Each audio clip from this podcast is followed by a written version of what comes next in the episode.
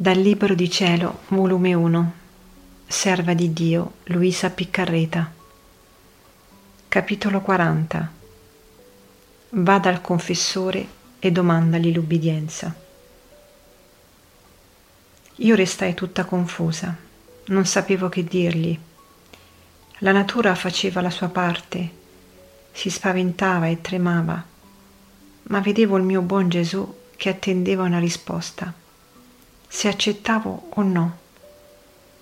Allora vedendomi quasi costretta a parlare gli dissi, O divinissimo sposo mio, da parte mia sarei pronta ad accettare, ma come si rimedierà da parte del confessore?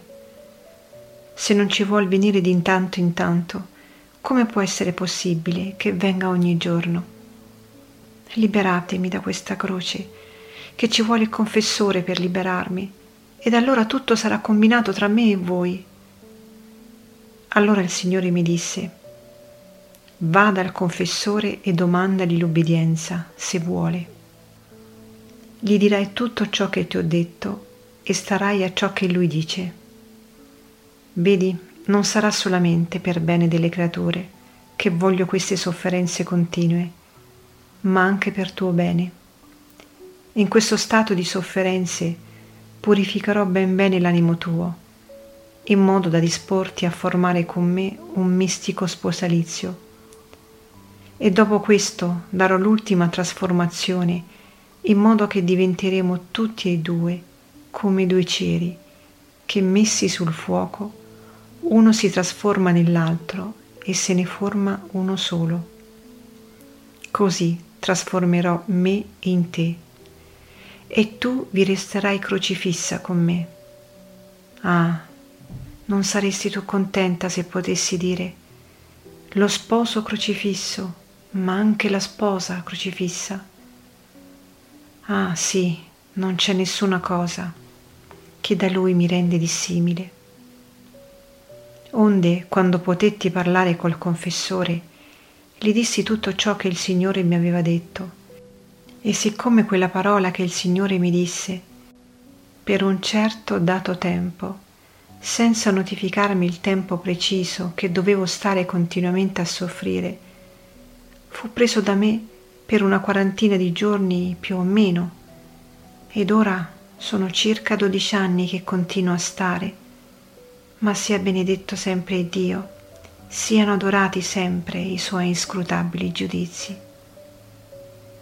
Io credo che se il Signore benedetto mi avesse fatto capire con chiarezza la lunghezza del tempo che dovevo stare nel letto, la mia natura si sarebbe molto spaventata e difficilmente si sarebbe assoggettata, sebbene ricordo che sono stata sempre rassegnata, ma non conoscevo allora la preziosità della croce come il Signore mi aveva fatto conoscere nel corso di questi dodici anni né il confessore si sarebbe adattato a darmi l'ubbidienza.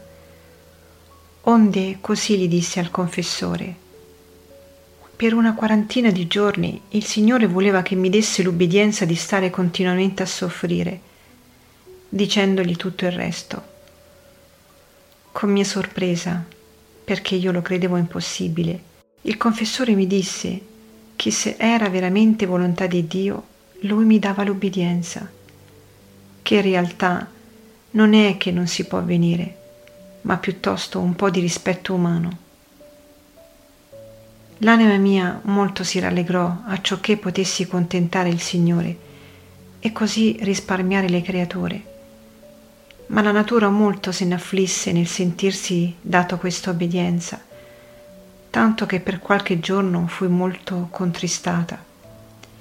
Anche l'anima la sentivo molto a pensare che dovevo stare tanto tempo senza poter ricevere Gesù in sacramento, solo ed unico mio conforto.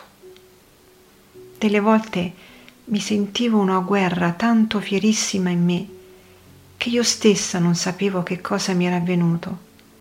Molte cose vi aggiungeva pure il demonio, ma il mio buon Gesù rimediò a tutto ed ecco come eseguì.